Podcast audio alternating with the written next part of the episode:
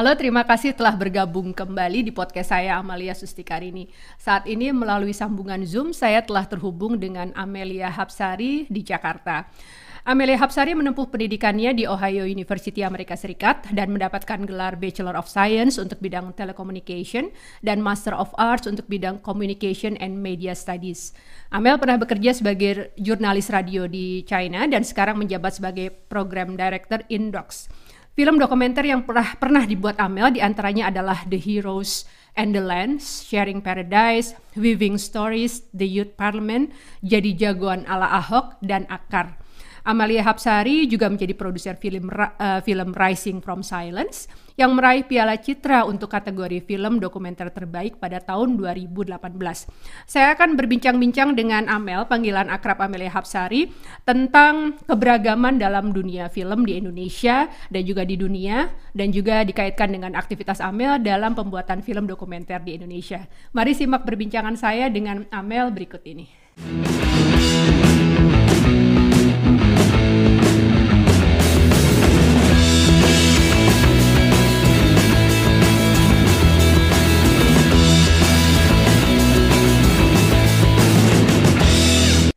Halo, selamat siang Amel, Mbak Amel. Apa kabar? Selamat siang, baik-baik. Gimana, sehat-sehat selalu ya? Iya. Yeah. Tetap di rumah ya, kalau memungkinkan pokoknya tetap di rumah aja ya sekarang ya Mbak Amel ya. Walau sudah disebut new normal atau ya istilah-istilah lain, tapi kalau bisa tetap di rumah ya supaya kita tetap bisa menjaga dari COVID ini ya Mbak Amel ya. Apalagi punya dua anak kecil-kecil nih. Oke, sebelumnya terima kasih sudah bergabung dan bersedia untuk saya undang di acara podcast saya ini Mbak Amel, untuk kita berbincang-bincang tentang aktivitas Mbak Amel di film dokumenter ya, serta juga tentang topik keberagaman dalam perfilman di Indonesia dan di dunia. Nah, berapa waktu yang lalu Mbak Amel jadi headline nih, banyak banget di berita-berita nasional ya gitu di Indonesia, juga di beberapa outlet berita internasional. Karena Mbak Amel menjadi salah satu juri Academy Awards ya, atau yang kita kenal sebagai Oscar ya, untuk tahun 2021 ya, untuk kategori film dokumenter. Tapi di situ saya sempat baca bahwa walaupun Mbak Amel di-assign untuk film dokumenter, tapi sebetulnya juga punya suara untuk di film-film jenis lain gitu ya Mbak ya, di film-film yang juga bukan non-dokumenter.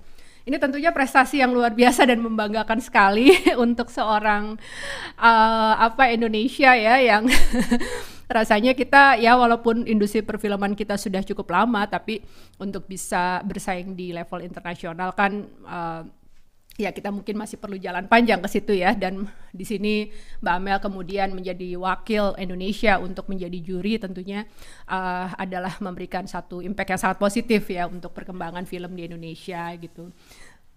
Nah, cuma Mbak Amel kan memang lebih menghususkan untuk pembuatan film dokumenter ya Mbak ya, karena sekarang menjabat sebagai program director di In-Docs, sebuah pembuat film dokumenter gitu ya, tapi juga menjalankan fungsi sebagai hub gitu Mbak ya, untuk pembuat film dokumenter lain atau perusahaan-perusahaan film dokumenter lain di Asia Tenggara seperti itu. Nah, sebagai pembuat film dokumenter sekaligus juga aktif untuk membuat networking untuk sesama pembuat film dokumenter ini. Apa sih Mbak Amel melihat nilai strategis dalam film dokumenter dalam aspek seni dan kultural dari sebuah negara Mbak? Ya, untuk bahasa sederhananya, seorang pembuat film dokumenter dari Chile itu pernah bilang bahwa film dokumenter itu seperti album keluarga untuk sebuah negara. Jadi kalau kita anggap kan kita di rumah selalu punya album keluarga ya, yang merupakan cerita keluarga kita, mulai dari baru dibentuk keluarga tersebut dan perkembangannya. Nah, film dokumenter itu seperti itu untuk sebuah negara. Jadi itu adalah refleksi, catatan tentang perkembangan suka duka keluarga atau negara tersebut dalam perjalanannya sebagai sebuah kayak komunitas, kayak gitu, sebagai sebuah entitas bersama. Itu sih, sehingga di satu sisi ya dia punya nilai mencatat di sisi lain dia punya nilai reflektif, dalam artian apa sih yang dirasakan oleh warga negara, oleh seniman di negara itu tentang hal-hal yang sehari-hari terjadi di negara tersebut. Dengan demikian, ya dia punya berbagai macam nilai strategis untuk negara tersebut sebetulnya. Jadi tadi menarik ya perumpamaannya kayak foto album keluarga gitu ya. Jadi kita bisa melihat kembali kita dari dulu perjalanan kita dari kecil gitu Mbak ya. Ya kalau direfleksikan ke negara kan pasti ya jatuh bangun kehidupan bernegara kita ya kan, dengan segala proses sejarah yang kita alami seperti itu mungkin Mbak ya. Jadi di situ nilai strategisnya. Indonesia sendiri kan juga sebetulnya dunia perfilman Indonesia gitu ya, juga sebetulnya kan sudah menaruh perhatian yang cukup ya kepada film dokumenter ini kan Mbak. Ada beberapa kompetisi film dokumenter, kalau saya nggak salah yang Eagle Awards ya, mungkin ada beberapa lagi yang Mbak Amel juga pasti lebih tahu dari saya. Jadi sebetulnya juga sudah ada perhatian ya dari kalangan pemerintah maupun pekerja seni untuk film dokumenter ini di Indonesia ya Mbak ya. Ya, sudah ada beberapa inisiatif yang merupakan bentuk kepedulian lah terhadap film dokumenter, tetapi inisiatif-inisiatif ini tidak orchestrated, dalam artian tidak disusun sebagai sebuah strategi yang berhubungan dan kemudian berusaha mencapai sebuah tujuan tertentu. Jadi masih gitu. Dijalankan sendiri-sendiri gitu ya? Ya, masih dijalankan sendiri-sendiri dan tidak jelas kemudian arahnya itu mau kemana. Nah, kalau kita melihat negara-negara lain yang memiliki ekosistem dokumenter yang jauh lebih subur dan jauh lebih jauh lebih memperkaya, baik itu memperkaya penontonnya, juga memperkaya masyarakat, dan juga memperkaya pembuat filmnya, itu ada banyak hal yang tidak dilakukan di Indonesia. Misalnya adanya satu perspektif negara yang menganggap bahwa film dokumenter itu adalah sebuah medium berekspresi yang penting. Dan dengan kemudian karena itu penting, maka dibuatkan sistem supaya dia selalu tetap hidup dengan cara pendanaan formal. Pendanaan formal itu sudah diplot kantong-kantong pendanaan baik dari pusat maupun dari daerah.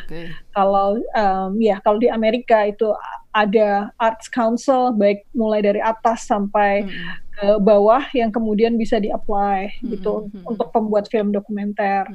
Kemudian kementerian-kementerian yang menganggap bahwa film dokumenter ini penting untuk menginformasikan keadaan atau mengedukasi masyarakat terhadap sebuah hal, sehingga kemudian harus ada film dokumenter tentang tentang kesehatan, tentang pendidikan, tentang lingkungan hidup, tentang ekonomi, tentang beragam macam hal, tentang seni, kayak gitu-gitu, sehingga kemudian film-film yang dianggap penting bagi negara itu harus ada, harus dibuat, dan harus didistribusikan.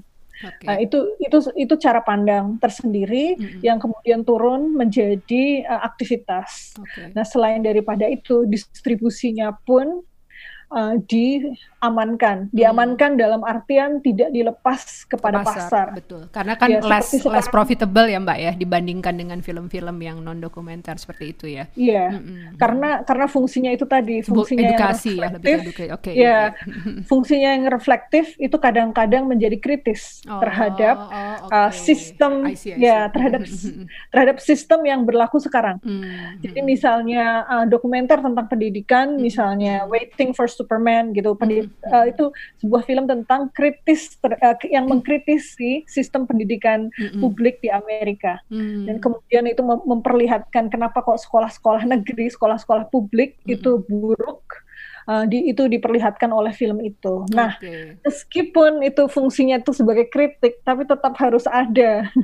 Karena kan ya kalau tidak ada yang kemudian merefleksikan sistem yang dibangun, kita tidak bisa kan membangun terus memperbaiki si sistem tersebut. Kemudian kita tidak bisa mencerdaskan masyarakat dengan kemudian mempunyai cara berpikir yang juga kritis, yang kemudian mendorong inovasi, mendorong perbaikan kayak gitu. Nah, itu bedanya.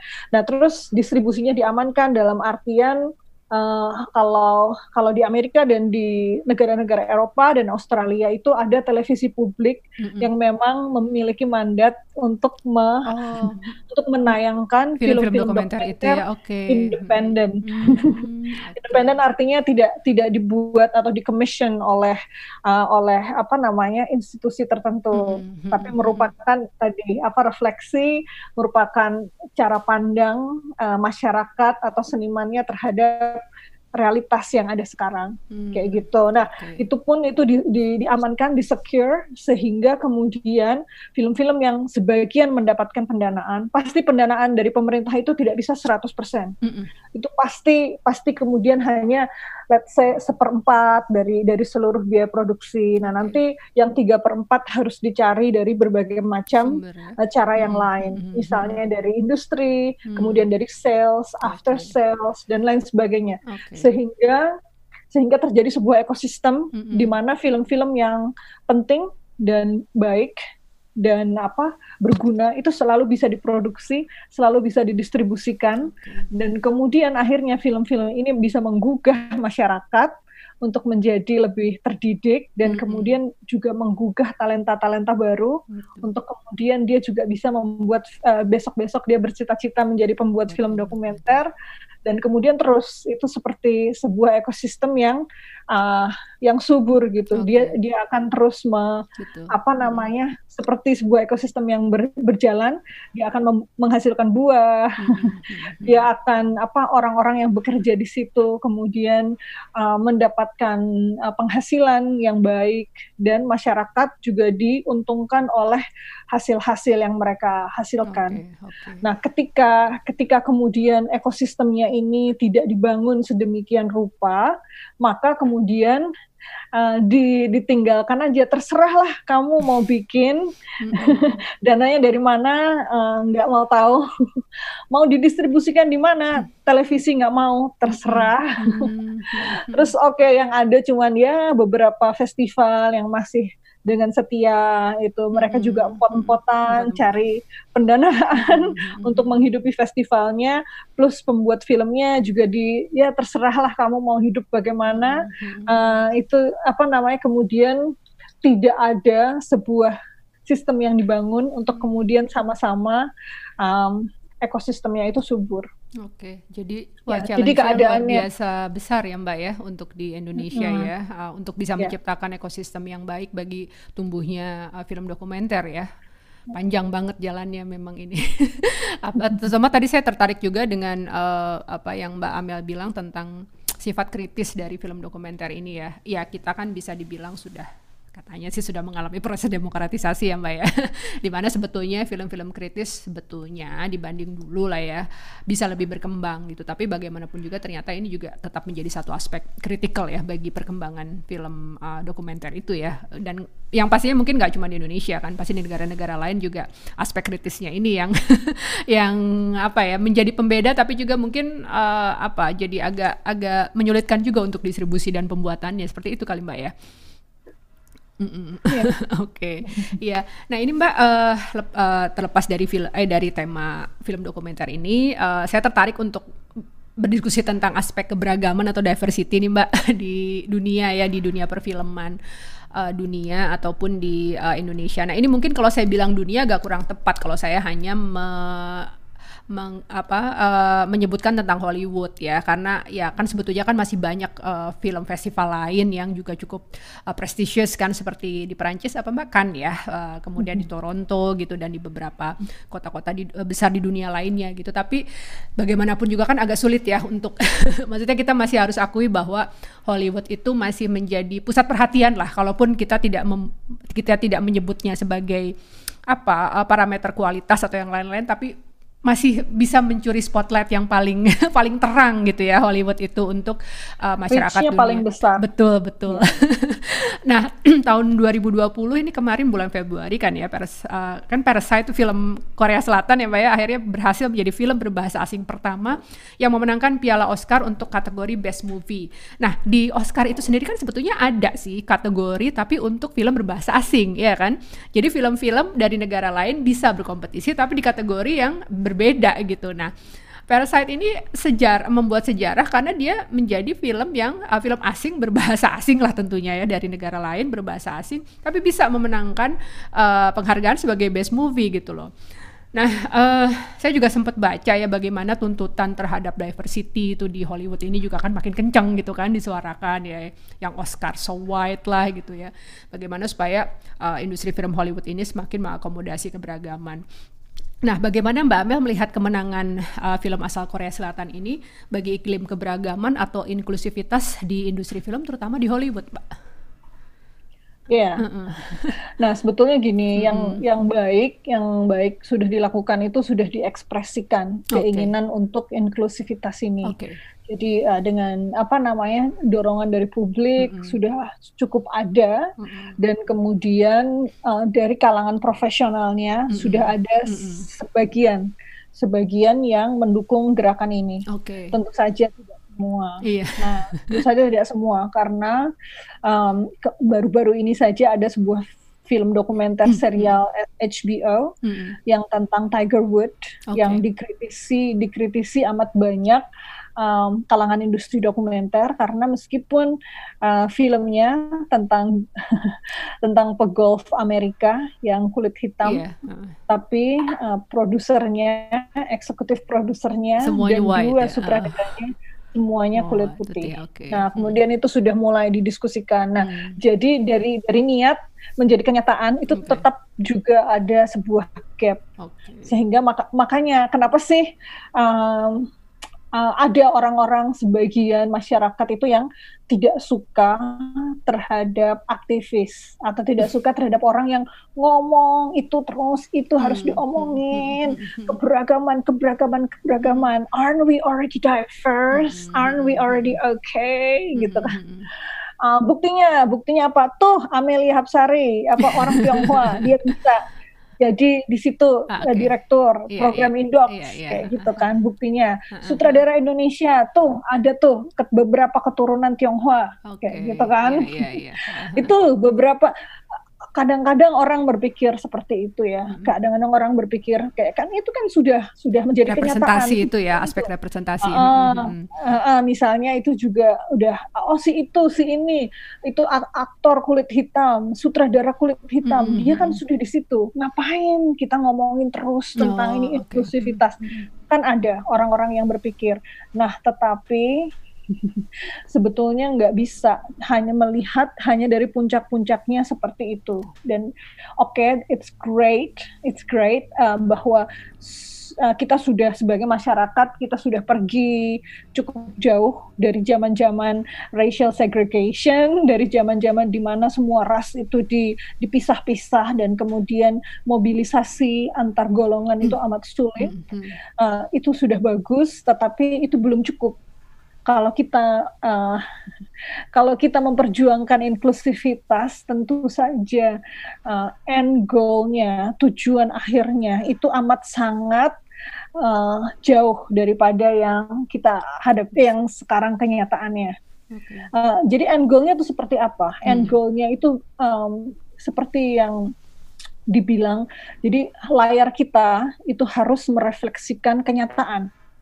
Kayak gitu, dan kemudian kita harus merefleksikan kenyataan sehingga tapi selain daripada itu, selain daripada layar itu merefleksikan kenyataan, itu juga sebetulnya inklusivitas itu goalnya adalah siapapun, dari manapun, dari kalangan apapun, dari sosial ekonomi apapun, kalau dia ingin membuat film dan dia bagus dan dia punya bakat di situ dan dia punya komitmen di situ, seharusnya dia harus bisa kayak gitu. Sehingga kita kan masih jauh sekali dari hal ini. Coba bayangkan seandainya ada seorang anak kecil, seorang anak muda tinggalnya misalnya di desa di NTT misalnya, di pedalaman, di Flores, dia ingin membuat film. Dia punya dia suka nonton dan kemudian dia punya banyak ide dan dia ingin nih mengasah kemampuannya untuk membuat film. Bagaimana? Bisa nggak? Biayanya dari mana? Apakah ada program untuk mencari bakat-bakat seperti itu?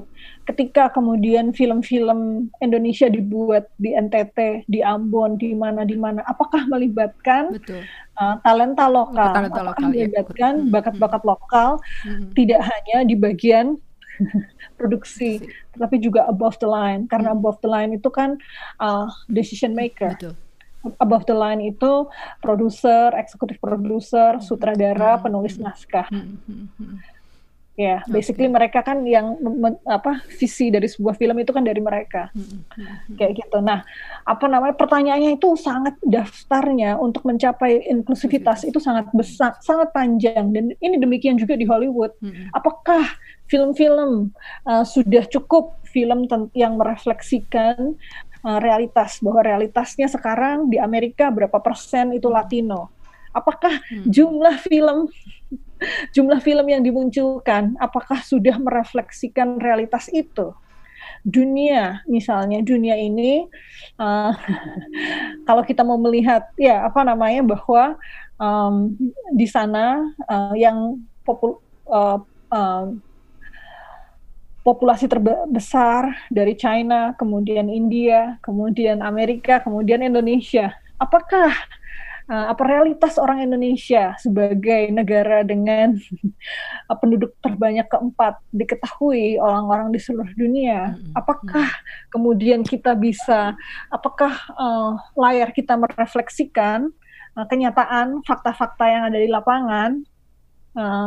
Masih jauh. Kayak gitu. Kemudian dari segi talentanya itu masih lebih jauh lagi. Itu masih amat lebih jauh lagi. Bagaimana festival-festival yang besar, bagaimana memberi ruang kemudian minggir dikit untuk talenta-talenta yang berasal dari negara-negara yang lebih tidak ada representasinya, kayak gitu kan. Itu perdebatan yang tujuan yang masih sangat panjang sebetulnya. Nah, bagusnya sekarang kita sudah mulai mengekspresikan. Sebagai komunitas profesional, kita sudah mengekspresikan, kita menginginkan keberagaman di layar kita. Waktu saya belajar dulu, let's say 15 tahun yang lalu, itu masih di kalangan akademisi, masih belum tuh ke publik apalagi. Kayak sekarang itu ada bahwa banyak orang yang Oscar So White pakai Tiger atau Black Lives Matter, di mana kemudian orang bisa ikut movement ini dengan pasang status, dengan demo di jalan, dengan ini, dengan itu belum gitu. Tapi sekarang mulai publik sudah bisa mengekspresikan. Kemudian dari kalangan profesionalnya sendiri sudah kemudian ada kesadaran sebagian . Terus kemudian mereka terus mengkritisi, terus kalau belum gitu harus dikritisi.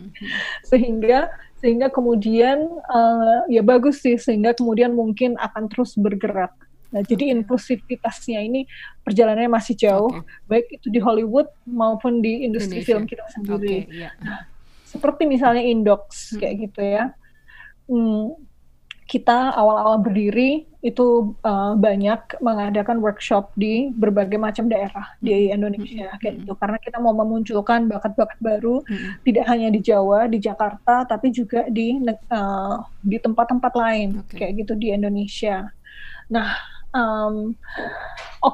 itu bagus, tapi belum cukup karena kan workshopnya cuma satu kayak gitu. Terus bagaimana kalau si si orang yang punya bakat itu ingin membuat film yang lebih, tidak hanya sekedar film workshop. Apa hal-hal yang bisa dia lakukan untuk kemudian bisa naik, kemudian bisa meningkatkan apa kualitasnya, bisa mendapatkan pendanaan untuk filmnya, kayak gitu, bisa mendapatkan tempat di jalur distribusi. Itu masih belum, dan ini pastinya In-Docs tidak bisa bekerja sendirian.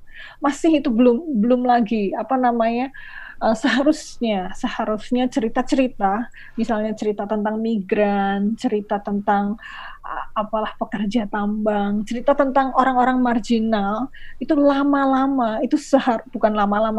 seharusnya memang kalau bisa diceritakan dari komunitas tersebut. Okay. Jadi bukan orang dari Jakarta datang untuk nyuting. Habis gitu merepresentasikan cerita mereka kepada dunia. Kan itu kan semakin tuntutan inklusivitas itu untuk kepada kita semua nih, terutama kepada kaum profesional ya seperti saya juga. What did you do? What have you done?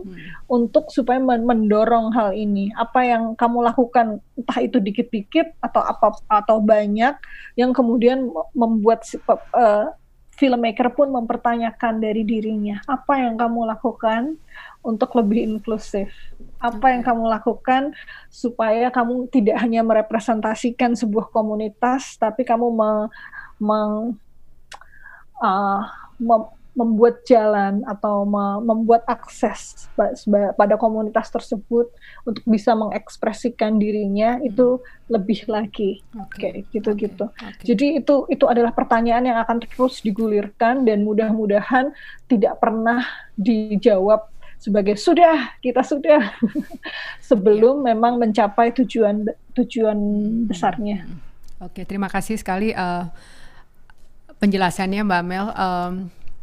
Iya, tadi ada beberapa poin menarik ya, bahwa memang aspek inklusivitas ini harus terus disuarakan ya, nggak bisa dengan adanya pencapaian yang sifatnya simbolis terus oke udah nih ada film Korea Selatan gitu kan, bisa menang oke udah gitu ya, tapi kita harus terus menyuarakan ini supaya bisa diakomodasi juga di semua level gitu ya Mbak Amel ya, dan ini pasti itu tadi prosesnya panjang ya, luar biasa untuk bisa mencapai sebuah kondisi inklusi yang ya bisa dikatakan mendekati ideal itu tadi di dunia perfilman, dan saya pikir ini kan juga sebetulnya dialami di semua aspek ya, baik di pendidikan, di ekonomi dan lain-lain, kita semua bicara tentang bagaimana membuat semua aspek tersebut menjadi lebih inklusif gitu. Nah tadi Mbak Amel udah sempet sih menceritakan juga tentang kondisi itu di Indonesia gitu ya. Nah terlepas dari misalnya representasi untuk sumber daya untuk film itu ya, yang tadi Mbak Amel bilang bahwa harusnya lebih dari jadi harus juga di level yang decision making gitu ya, untuk yang sutradara mungkin produser juga harus lebih representatif untuk kelompok yang tadinya belum terrepresentasi gitu ya. Saya juga ini sih Mbak pengen tahu tentang masalah topik-topik yang diangkat gitu loh. Nah misalnya nih kan waktu itu pernah ada kejadian film garapannya Garin Nugroho ya, yang tentang penari, kok saya lupa namanya, penari apa itu yang dari Jawa Tengah itu ya, yang kemudian kan merefleksikan sebuah cerita tentang homoseksualitas gitu kan. Nah itu kan ditolak di mana-mana gitu karena dianggap ya melanggar norma agama gitu dan lain-lain itu. Nah itu kan sebetulnya juga upaya untuk membuat atau merepresentasikan inklusivitas kan di perfilman Indonesia gitu, dimana itu sebetulnya diangkat dari fenomena tradisional gitu, bukan sesuatu yang misalnya dari barat atau apa, tapi itu fenomena sebetulnya bisa dijumpai sehari-hari di kesenian tradisional di Indonesia gitu, di salah satu wilayah di Jawa gitu. Nah Mbak Amel sendiri melihat gimana Mbak untuk topik-topik yang inklusif ini gitu ya, tapi masih cukup sensitif gitu loh untuk sebagian besar rakyat Indonesia nih Mbak. Iya. Nah itu sayangnya sekarang salah satu ancaman dari budaya keberagaman dan budaya inklusivitas di Indonesia adalah kemudian satu, kadang-kadang nasionalisme yang sempit. Yang kedua, kemudian adalah konservatisme agama atau juga pemahaman akan agama yang sempit. Kayak gitu, menyempitnya pandangan kita tentang iman, tentang negara, kayak gitu-gitu. Itu kemudian membuat kita lebih judgmental, membuat kita menghakimi, menghakimi apa suara-suara yang seharusnya ini sudah ada gitu ratusan tahun di Indonesia tanpa menimbulkan ketegangan apapun kayak gitu. Nah, iya sih, apa itu adalah tantangan salah satu tantangan terbesar kita sebagai negara selain in COVID dan perubahan iklim dan korupsi. Ini adalah salah satu tantangan kita sebagai sebuah bangsa. Dan ya kita harus bersama-sama sih, harus bersama-sama yang masih punya suara, yang masih punya platform, yang masih bisa didengarkan orang, yang masih punya koneksi, mau itu satu orang teman, mau itu keluarga, mau itu dimanapun sebetulnya jangan lelah untuk terus menyuarakannya, karena sebetulnya ya itu sebetulnya sih satu suara aja itu it counts a lot, apalagi di zaman media sosial, kemudian kita masih memiliki somewhat sebuah demokrasi yang meskipun punya banyak kekurangan. Tapi kalau kita bandingkan dengan negara-negara lain, paling enggak kita masih bisa bersuara, itu harus digunakan sih. Oke. Iya, tadi itu judulnya Kucumbu Tubuh Indahku ya Mbak ya, yang filmnya Garin itu. Iya, tadi Mbak Amel tepat sekali bahwa pada saat kita sebetulnya sudah mulai menikmati demokratisasi ini, termasuk juga di dunia untuk berekspresi di seni dan budaya gitu Mbak ya. Di lain sisi terus menguat juga kan konservatisme serta nasionalisme sempit ini yang akhirnya membuat beberapa tema-tema menjadi sangat sensitif gitu ya. Dimana sebetulnya tema-tema ini diharapkan bisa merangkul itu tadi keberagaman yang terjadi di masyarakat gitu. Nah, ini pertanyaan terakhir nih Mbak, kembali lagi tadi kan Parasite itu bisa menang gitu ya, film dari Korea Selatan. Nah kalau nih suatu saat nih Indonesia nih pengen filmnya menang gitu ya di ajang-ajang film yang prestisius lah gitu, bukan hanya Oscar yang pasti. Apa sih dukungan yang diperlukan bagi ekosistem perfilman ini supaya film nasionalnya bisa kompetitif selain dana tentunya? Ya, mesti memiliki sebuah strategi sih, bagaimana supaya kan sebetulnya kan ada beberapa sektor ya, ada beberapa sektor. Satu, sektor pengembangan talenta. Kita harus memastikan talenta Indonesia itu mendapatkan pembinaan, pengembangan yang maksimal, berkoneksi dengan talenta-talenta besar dunia. Kan ya kan tidak mungkin kan kita tinggal di rumah kita sendiri,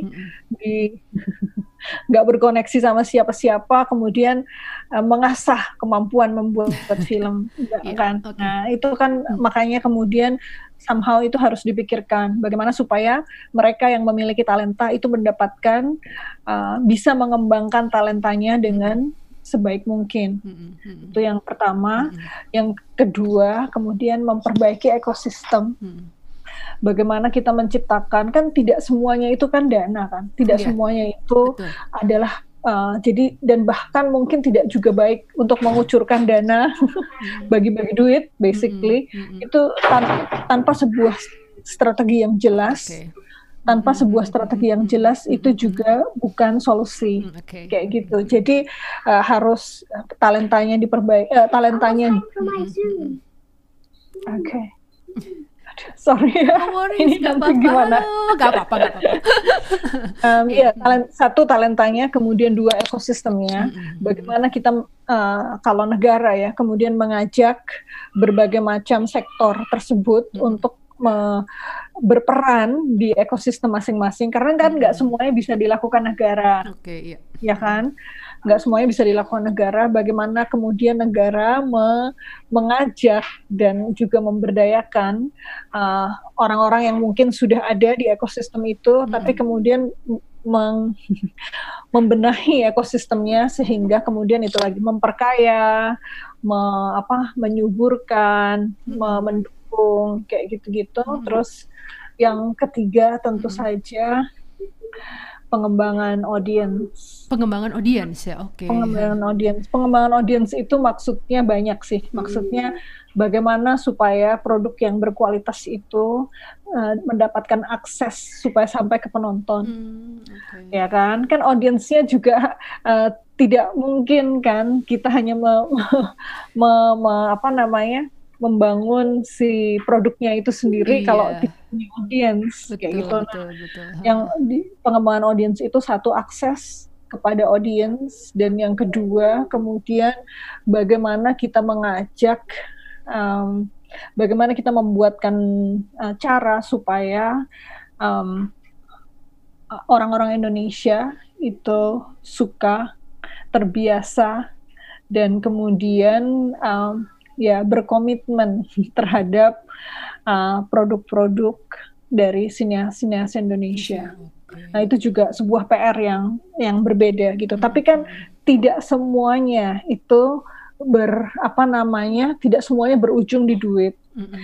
Ada yang kebijakan, betul. Kayak gitu. Ada yang kebijakan, bagaimana mengkoneksikan antara film dengan misalnya sekolah, dengan rumah, dengan aktor-aktor yang sudah ada, dengan televisi yang mendapatkan lisensi dari pemerintah.